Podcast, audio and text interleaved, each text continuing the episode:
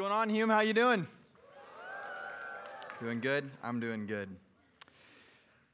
About a year and a half ago, I planted a church in Phoenix, Arizona, and it has been one of the most thrilling and challenging things in my entire life. And a very dear friend of mine, whose name is Kyle, uh, he moved, him and his family, about 40 minutes away with me and my family to plant this church. And Kyle is a worship leader. Every week, he stands with our church family and leads us in singing uh, worship to the Lord, a lot like this team has done. Uh, about a month ago or so, maybe six weeks ago, Kyle's wife, her name's Kristen, she was experiencing some numbness in her hands and, uh, and her feet, and some, uh, uh, like a little bit of dizziness and some motor control difficulties. And it was pretty concerning, as you might imagine. And so she took herself to the doctor to run some tests and to do some scans. And she heard kind of a scary thing from the doctor. She heard that they were going to test for a disease that's called MS multiple sclerosis. And if you know anything about that disease, it is scary.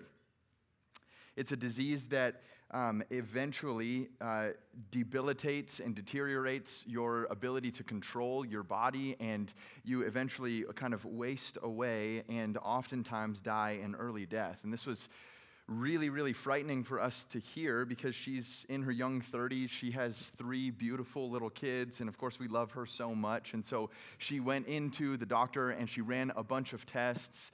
And the day that she went to get the tests, they had to return to the doctor tomorrow morning to get the readings of the test the next day.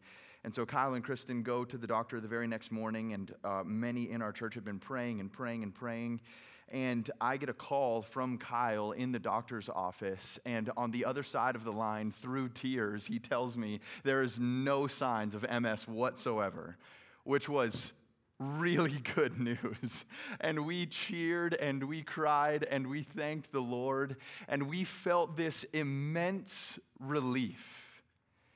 Because don't you know, when you have heard bad news or you have received some scary information, to hear good news on the other side of that is like a burden lifted off your shoulders, isn't it? Doesn't it feel like such a relief to hear good news against the backdrop of bad news? Well, last night I had bad news, and tonight I bring good news. And I'm praying and hoping that it will be a relief to us tonight and it will be a joy to us as we savor the sweetness of who Jesus is and what he's done for us. In Christianity, the good news is called the gospel. Maybe you've heard that word before. That is the English rendering of a Greek word that just means good news. So every time you hear the word gospel, you can just think it's the good news. It's the happy announcement to the ends of the earth of what Jesus has done. And that's what I want to talk about tonight. I want to talk about the truth of the gospel. And here's the truth of the gospel the gospel is the truth of what Jesus has done for me.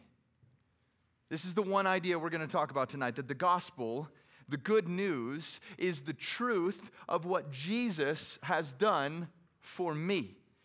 And just before we get started, I want to give you the 60 second version of the gospel. We're going to dive into one particular part of it tonight, but here's the gospel plain and simple, as clearly as I can deliver it to you. God spoke everything into existence and he created it to be good. He created mankind to bear his image and to enjoy relationship with him, but that humanity fell into rebellion against him by their willful choice, and so invited the curse and condemnation of sin and death into the world and separated ourselves from God. But God was not content to leave us in that state, and so He sent the eternal Son, the second person of the Trinity, Jesus Christ, to do what we could never do for ourselves. And this is what He did. He came to rescue us from our plight. He came to stand in our place, and He came to remove the curse of sin that we had brought on ourselves. And He did it by living the perfect life that we were intended to live but never could, then by dying on the cross as a sacrifice to pay for the debt that we owed, and then rising from the dead three days later so that anyone who puts their faith and trust in Him could be forgiven of all of their sin, given the gift of eternal life, and adopted into God's family forever. This is what Jesus has done. Jesus lived, died, and rose again to produce salvation for all who believe. And here's the kicker of the gospel. And this is what I really want to talk to you about tonight.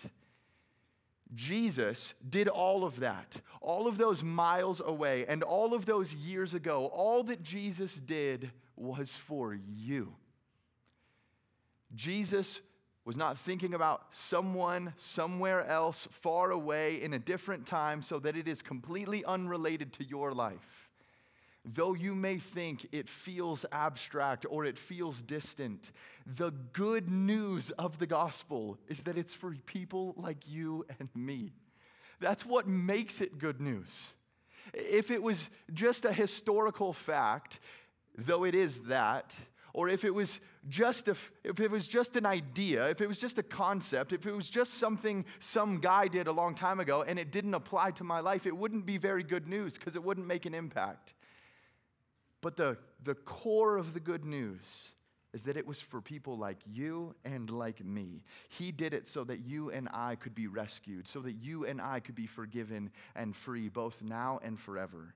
And that's what I want to talk to you about tonight that the gospel is about what Jesus did for me, for you and for me. In fact, as we touch on three more chapters in the Gospel of John, I want you to understand this that the gospel, all that I just explained to you in the last couple minutes, it could be summarized in just four words. This is the good news of the gospel as succinctly as I can say it. This is the good news of the gospel Jesus in my place. Jesus in my place. It's just four words, and it is the shortest encapsulation of the gospel that I have, and it is the core idea of what I want to talk about tonight Jesus in my place. So you might be asking, what did Jesus do for me? How in the world does what this man who lived and died 2,000 years ago, how in the world does it apply to someone like me? And this is what I want to show you in three parts, three aspects of Jesus' work for you.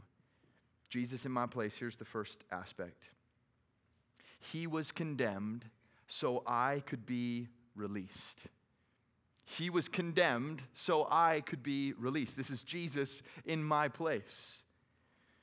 You see, Jesus, all through the Gospel of John, like the video said, he has been claiming to be God himself. He has been performing miraculous signs that testify to his divine power, and then he has been speaking very clearly and explicitly about his divine identity. He's been telling people, I am the God of the Bible. I am the God of Abraham, Isaac, and Jacob. I have eternally existed. I have the power and the prerogatives of God Himself. I can open the eyes of the blind. I can walk on water. I am God. And the religious leaders of the time did not like that very much. In fact, they accused him of what was at the time a crime worthy of capital punishment. It was the crime of blasphemy that he was so dishonoring the name of God by taking it upon himself that he was worthy of death. But because the Jewish people right now were under Roman occupation, they were actually not allowed to execute criminals without Rome's permission. And so Jesus is drugged before the Jewish religious leaders, and they say, You are worthy of death, but we can't execute you, so we're gonna shuffle you over to a guy whose name is Pilate who is a Roman official who has the authority to give the green light for Jesus to be crucified. And I want to pick up in John chapter 18 when Jesus is standing right in front of Pilate, starting in verse 37. Then Pilate said to Jesus, So you are a king. Jesus answered, You say that I am a king. For this purpose I was born and for this purpose I have come into the world. I want you to think for a moment just about what we've been talking about this week. That there is a God who is the source of absolute truth. It's delivered through the scriptures, it's embodied in the life and ministry of Jesus. Look at this statement right here.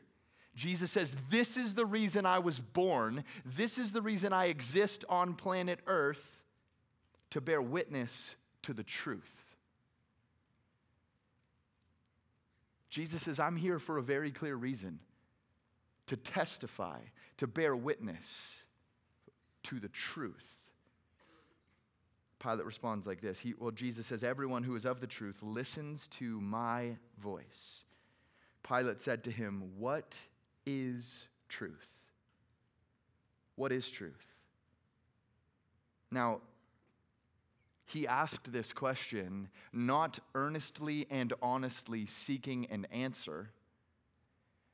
He wasn't standing in front of Jesus and saying, Jesus, can you help me to understand? You, you are the king. You are the Son of God who has come down from heaven into the world. And you just said your whole job is to bear witness to the truth. Can you tell me what the truth is? Because that would be an honest way to approach Jesus in this moment. But he is saying this like a hardened skeptic, almost with a scoff. He says, What is truth? Now, how do I know that? Because he doesn't even wait around for a response. Do you see the very next words in the text? And after he had said this, he went back outside. He didn't even wait around for an answer. Apparently, Pilate needed to come to Hume 2022 to learn what truth is because he wasn't going to wait for Jesus to tell him the answer. How tragic that Pilate stood right in front of the one who was truth itself embodied, the one who said, I am the way, I am the truth, and I am the life. And he had it. He said, What is truth? But then he walked away. After he had said this, he went back outside to the Jews and told them, I find no guilt in him.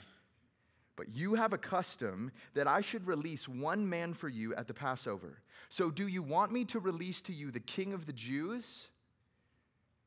So at the time of the Passover, with Rome's rule and occupation over the nation of Israel, they had kind of a deal when, when they were celebrating this big national holiday, this big religious celebration, Rome would kind of throw them a bone, give them a gift, and they would release a prisoner and set someone free that had had crimes against Rome. And here, he says, Do you want me to set Jesus free? He's just said to them that he doesn't really find any fault with him and so he says, Do you want me to release the king of the Jews? And verse 40, the crowd, they cried out again, Not this man, but Barabbas. Now, Barabbas was a robber. So even though Pilate finds no fault in Jesus, he dismisses him, and in a moment he will condemn him to death. But the text tells us that the person that got to go free was not Jesus, it was a man named Barabbas. John tells us he was a robber. This man was an insurrectionist, most likely a murderer. And here's what Pilate does in this moment with Jesus, who has opened the eyes of the blind, who has cured leprosy, who has never sinned, who has never done an act of violence, Jesus, who is spotlessly innocent and perfect. The other gospel accounts tell us that people came and tried to make accusations against Jesus, but they couldn't even find two people who could agree to make up fake allegations against Jesus. That's how spotless his record was. He was innocent. And then over here we have Barabbas, who is guilty beyond a shadow of a doubt. In fact, he's already been thrown in prison because he was sentenced as an insurrectionist, a robber, and a murderer. And Pilate trades away the innocent Jesus for the guilty Barabbas. Barabbas goes free, and Jesus is condemned to the cross. Now, a couple years ago, there was a really uh, popular show on Netflix. Perhaps you caught uh, the show. It's called Making a Murderer. Anyone see that show? It was centered on uh, a character named Steven Avery, who spent 18 years in prison for a crime he didn't commit. And this is kind of the beginning of the show is Steven Avery gets out of prison because new evidence was presented that exonerated Steven from a murder that he was declared to be guilty of. He hadn't committed it, and yet he was locked away for 18 years, an innocent man. But the whole dynamic of the show, if you watch the show, is actually that apparently Steven Avery is not that innocent. Because he actually become, he comes under suspicion about another murder shortly after being released from prison. So it's such an interesting show because this guy who apparently was innocent for this one crime may not be innocent for this other crime, and you're trying to figure it out. Jesus, right here, under the rule of Pilate, he receives a sentence for a crime that he didn't commit. But the difference between Steven Avery and Jesus is that Steven Avery was flawed and corrupt and sinful, just like you and I are, and Jesus was perfectly innocent. If you were to dig up Jesus' file and you were to pull out all of the things that he had ever done wrong in his life, the people that he had hurt, and the laws of God that he had broken, and the sins that he had committed, there would be nothing on the record. Zero. If you were to play back the movie reel of Jesus' life, it would be perfect integrity in every word, action, thought, and motive. Every second of his life, he was perfectly innocent. And yet, here he's traded for a criminal. Now, make no mistake here. Despite the fact that you can look at Jesus and say, oh man, isn't that so sad? What a helpless victim dragged away for a crime he didn't commit. He was innocent. Man, isn't that tragic? Jesus is not a helpless victim. In this moment, he is acting as a sovereign Savior. Jesus did not trip and stumble and fall into this scenario in which he was condemned to die. He marched there purposefully for you and for me. He was condemned as a criminal as part of God's plan of redemption for all of humanity that would put their trust in Jesus. You see, in this moment, Barabbas, who is undeniably guilty, he represents us. He's just like us because Barabbas is a sinner and Barabbas is guilty. The evidence against Barabbas is, is stone cold. There's no case to be made that he wasn't guilty, and that's just like us. And yet, because Jesus was condemned in this moment, this murderer and robber gets to walk out of the jail free. And that's just like you and me, because Jesus was treated like Barabbas deserved, so you and I could be treated like Jesus deserved. Jesus gets to go to the cross, Jesus gets condemned, and the one who is guilty of the crimes gets to walk free. The reality for you and for me is that one day we will stand on trial before the holy God who created us. And if we stand on our own strength, if we stand before God with only the record of our own obedience to show Him, we will be condemned. Maybe even this week, as we've been talking, as we've been moving through this me- uh, these messages, and we've talked about truth, and we've talked about the scriptures, and we've talked about Jesus, and even yesterday when we talked about sin, maybe this week, as you have heard the truth of God's word proclaimed, maybe you have felt condemned. Maybe even as I've been talking, you've kind of recoiled from some of the things that I've said because to you they feel like shame and they feel like guilt and it feels like judgment and condemnation upon you. Maybe you think about your past and you think about the things that you've done and you feel the weight of guilt and shame and you feel condemnation. The, the greatest news in the world that I could share with you tonight, the truth of what God has done for you, is that Jesus bore condemnation so that you would never have to.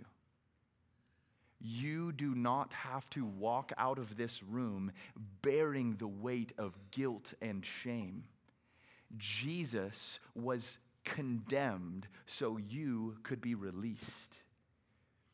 Jesus intentionally went to the cross, condemned as a criminal, so that you could walk away free as an innocent man or woman, so that you could be released from the condemnation that is rightfully yours because of your sin.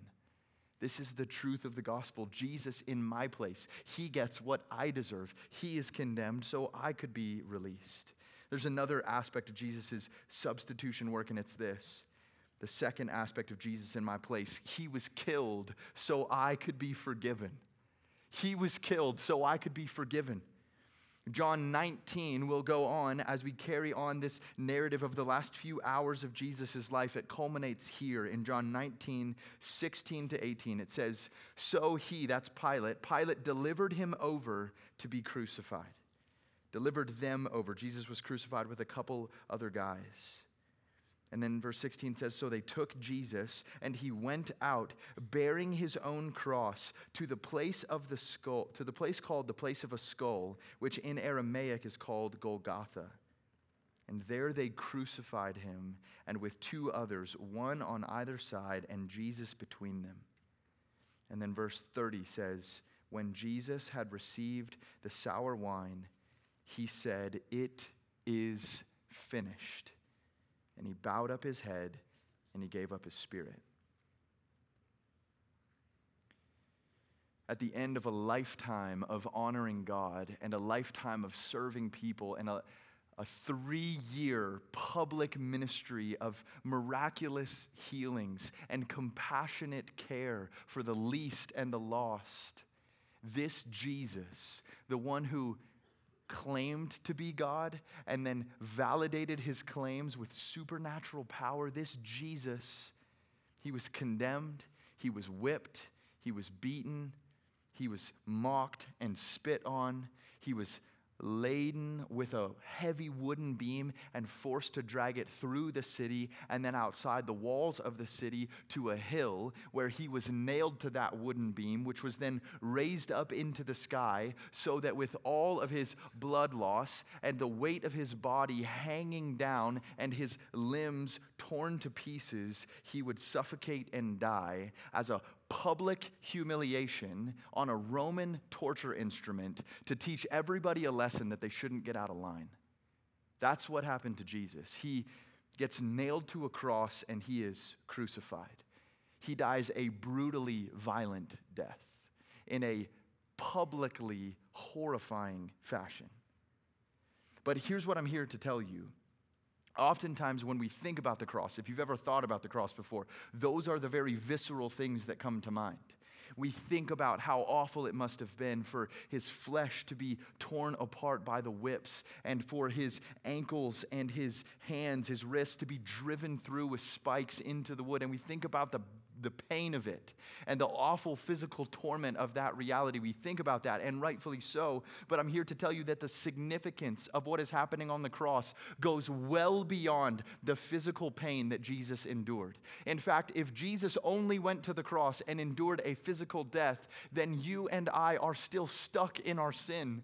What happens on the cross of Christ is something much greater than a brutal execution. In fact, what's happening on the cross when Jesus dies, we call substitution.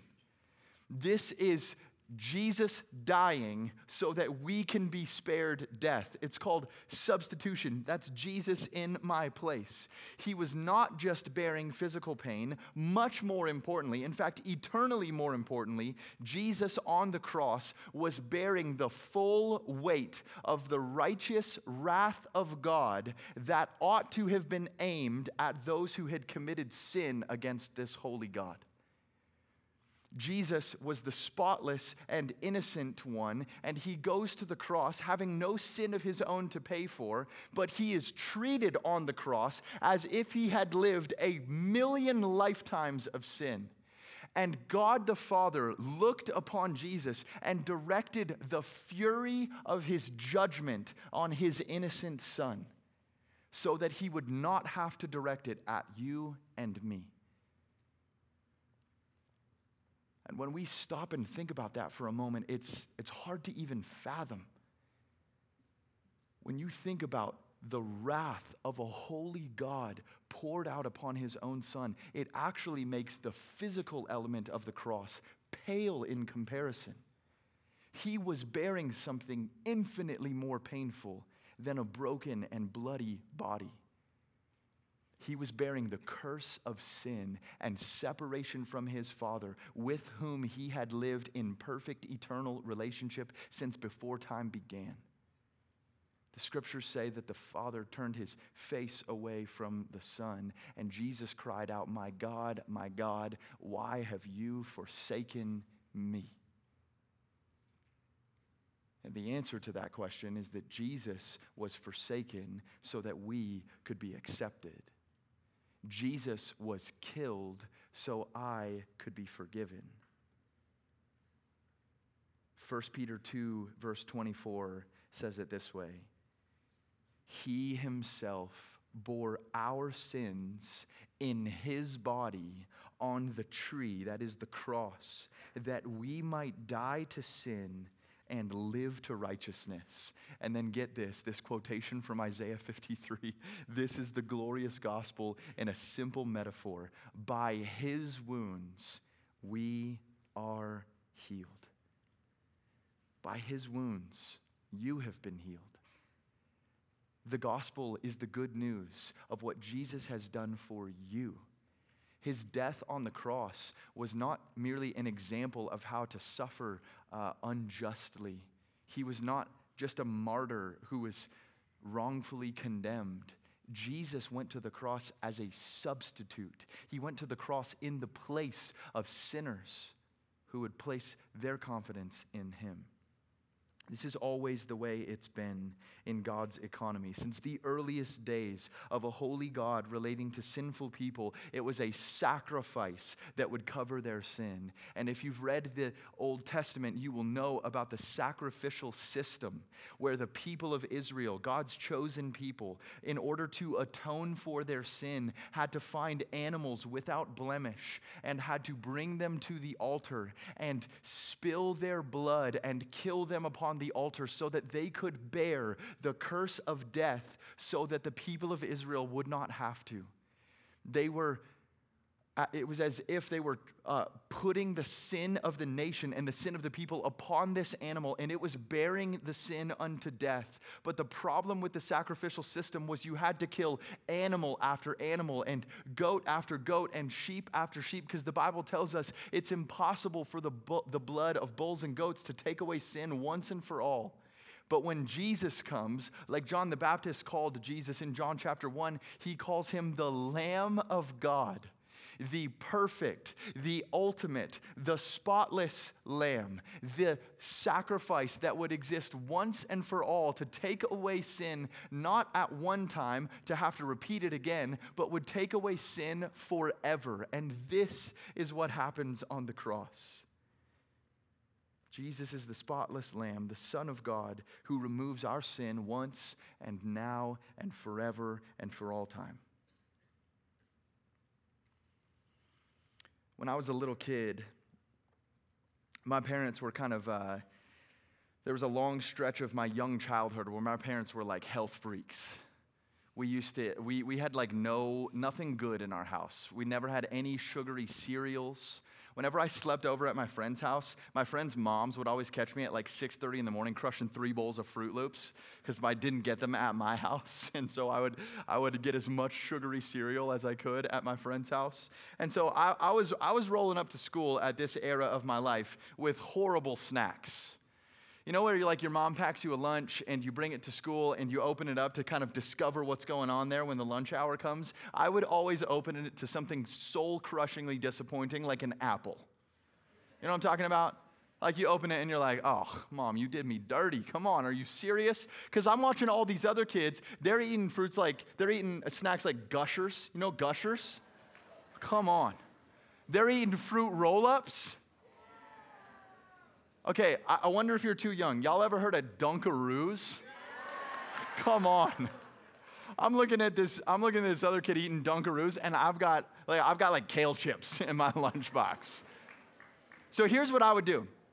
Here's what I would do. I, I would take my horrible snacks. I would take my, my snacks that were that were you know not the best, and I would go out. I would go out into lunchtime, and I would like hustle to try to make somebody give me a lopsided trade. I'm trying to give away like a Nutrigrain bar so that I can get your gushers. Like I'm trying to make this as unfair as possible so that I get something delicious. And sometimes I would succeed. I would get something way better than what I gave. And when I did, I got the greatest trade. I got a lopsided deal. And, and here's what I'm here to tell you about the gospel of Jesus Christ it is the most lopsided trade that has ever existed in history. It is the most unfair deal that you have access to because Jesus died on the cross. And here's what the deal is the best deal in the universe. You have the opportunity to give to God all of your sin, all of your burdens, all of your shame, all of the things that you have done that still keep you up at night all of the memories that you bear of the things that have been done to you or the things that you have done, the ways that you've hurt people, and the shame that you bear because of it. You get to give God all of that. And in its place, He will trade you His love and His mercy and His forgiveness and His healing and His protection. There is no trade in the universe that is more lopsided than that. And in fact, Christian theologians the world over have called the substitution of Jesus the great exchange.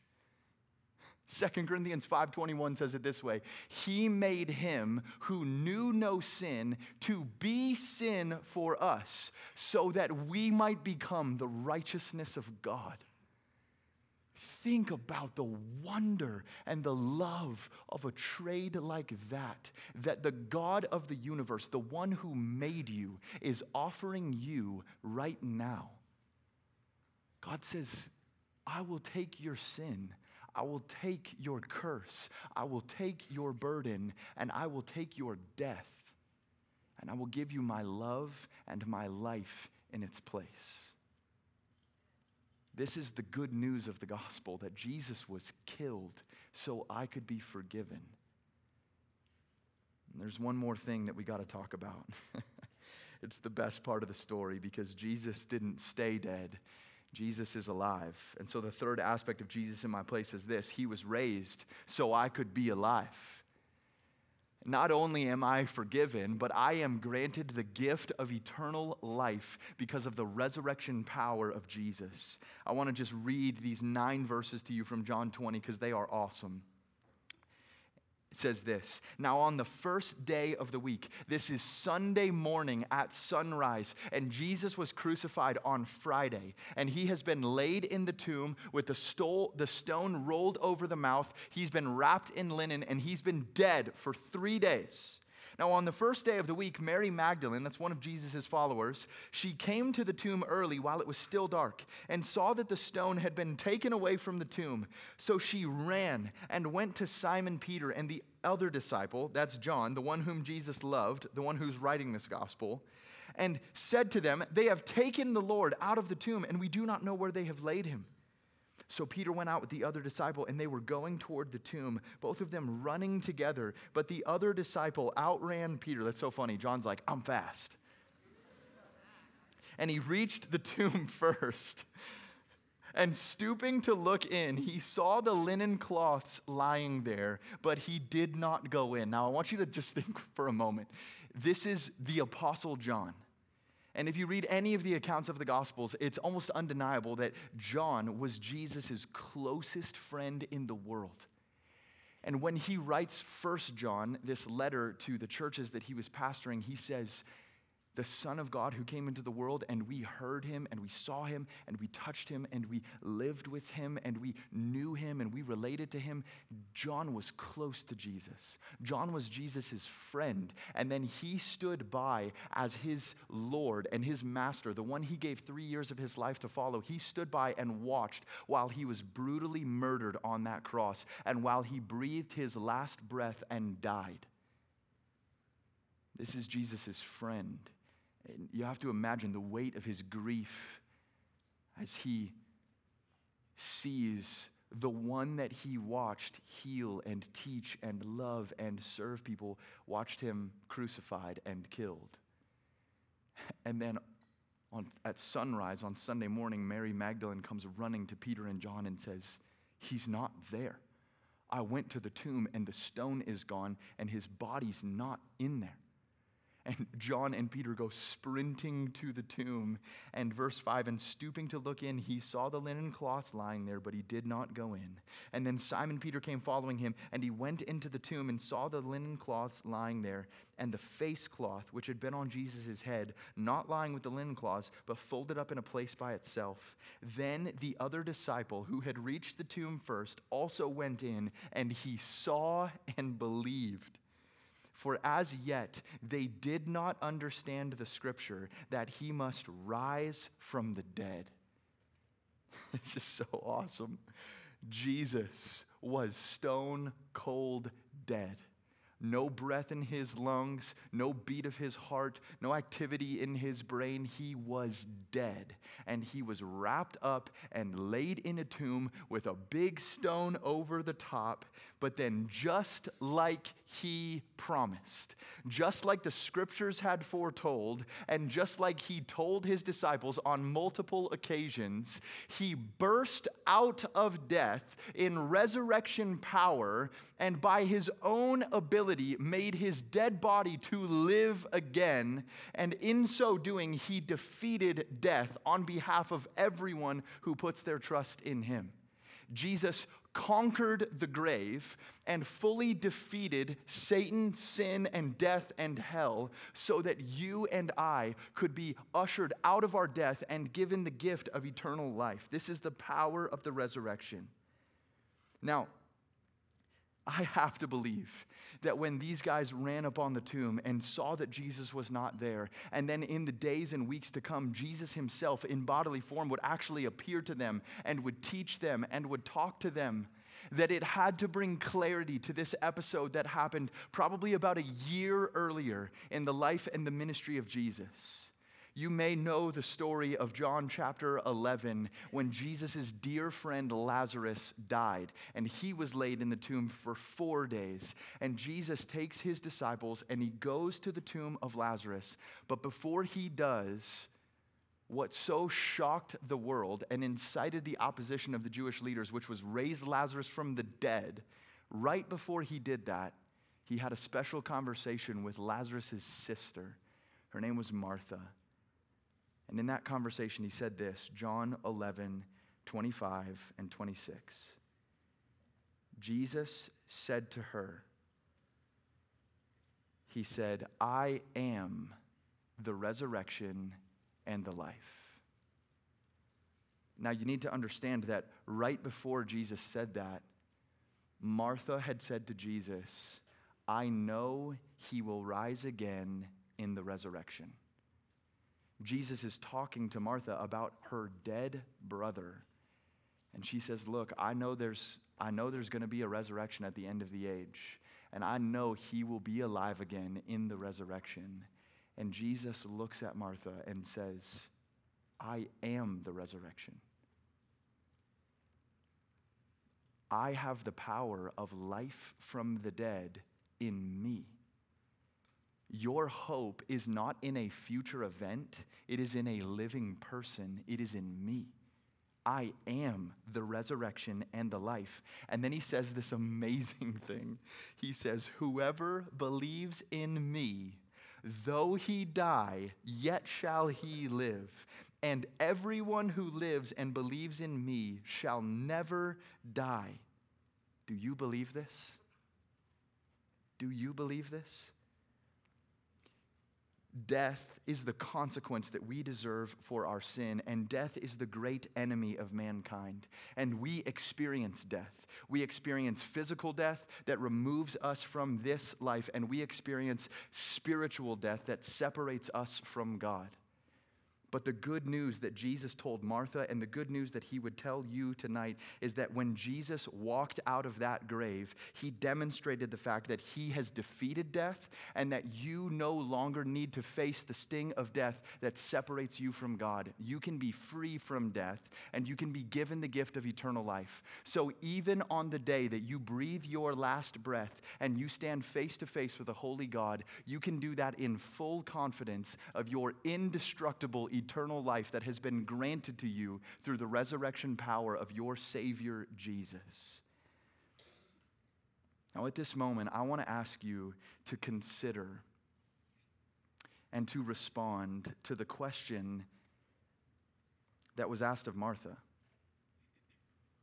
I want you to think about this question because I love that Jesus, in talking to Martha, he looked right at her and he said, I am the resurrection and the life. He said, Whoever believes in me, though he dies, yet shall he live. And anyone who believes in me will never die. And he didn't just leave it as some sort of abstract theological concept. He looked right in the eyes of this woman that he cared for. And he said, Do you believe this? Do you believe this? And so I would ask you to consider, and in a moment, I'm going to invite you to respond to that very question. Do you believe what Jesus just said about himself? Do you believe that Jesus was condemned like a criminal so you could walk free as an innocent person in the throne room of God? Do you believe that Jesus was crucified on that cross and bore the full weight of the wrath of God unto death so that you could be forgiven of your sin penalty and your, your record could be wiped away and you could be washed as white as snow? Do you believe this? And do you believe that that Jesus, who once was dead, was raised to eternal life in resurrection power, and that through his resurrection you can be made alive? Do you believe this? Do you believe that what Jesus did was for you? And would you respond to that tonight? Maybe there are some of you in the room and you think, as we've heard all of this described, whether you've heard it many times or this is the first time you've ever heard it, as I've been talking, you've been thinking, I've never related to that. I've never interacted with that. I've never truly believed that and lived like it's true. And in just a moment, I want to give you an opportunity to do that, to respond in faith, to believe this to say with your heart and with your life, I believe that what Jesus did was for me. Not just for someone else, but for me. I believe he was condemned so I could be released. I believe that he was killed so that I could be forgiven. And I believe that he was raised so that I could be alive. Do you believe this? If you do, it's time for us, all of us, if we believe this, to repent from our sin and to put our trust and our hope in Jesus and to walk with Him by faith. For just a moment with me, if you could, would you bow your heads?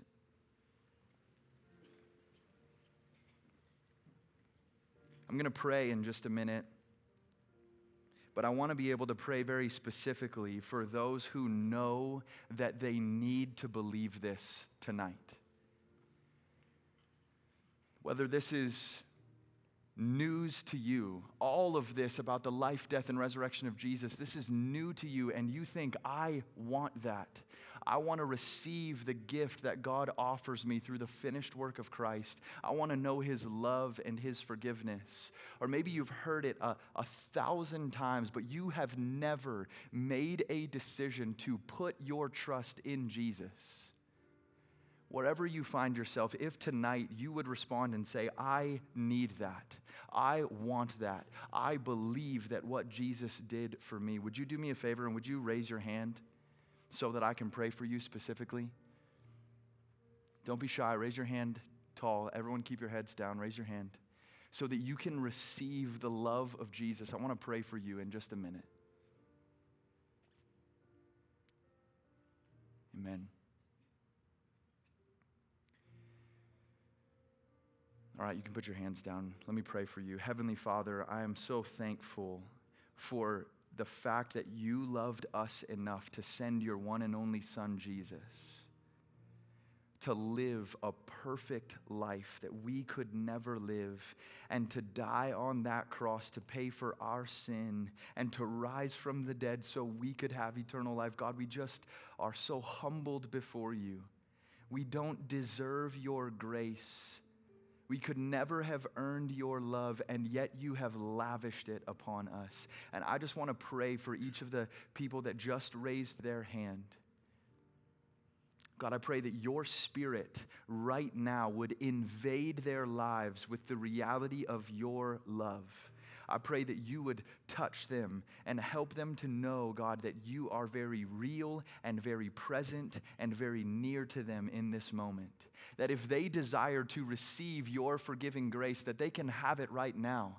And I pray that your spirit in your kindness would move them to repentance, that they would commit to walk away from their rebellion against you, and they would instead walk in obedience to you they would humble themselves before you and submit to Jesus Christ as their King and their Lord, and they would receive His grace as their Savior.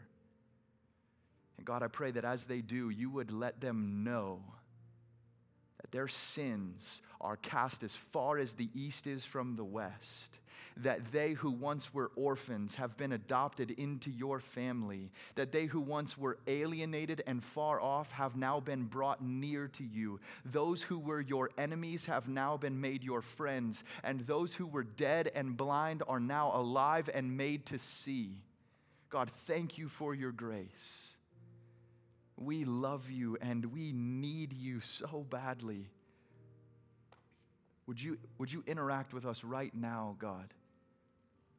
Would you help us to know you more deeply and follow you more faithfully? We love you. We pray all of these things in Jesus' name. Amen. Amen. Well, here's what I want to do. In just a minute, we are going to we're going to finish our time together by singing. I think that's an appropriate way to celebrate all that God is doing in our midst. But before we do, I want to just give I want to celebrate what God has done. And so, if you would be so bold, uh, Jesus says in God's word that if you, if you will identify with me, if you will testify to your allegiance to me before men, then I will testify of my allegiance to you before my Father. And so I wonder if those students who raised their hand, if you would do me a favor just in this moment so that we can celebrate with you, would you stand to your feet right now? Go ahead, right where you're sitting, would you stand to your feet, those who raised their hands? And we're going to celebrate new life in Christ. Come on, let's celebrate new life. Amen. Amen. Don't sit down just yet. We love you guys, and we are so thankful for the work of God in your life. This is the first step on a long journey of following Jesus. We who come from your churches, I can say this on behalf of your counselors and your youth pastors, we are committing to walk this road with you, not to leave you in isolation, but to link arms with you as we follow Jesus together. One more time, can we give it up for these guys?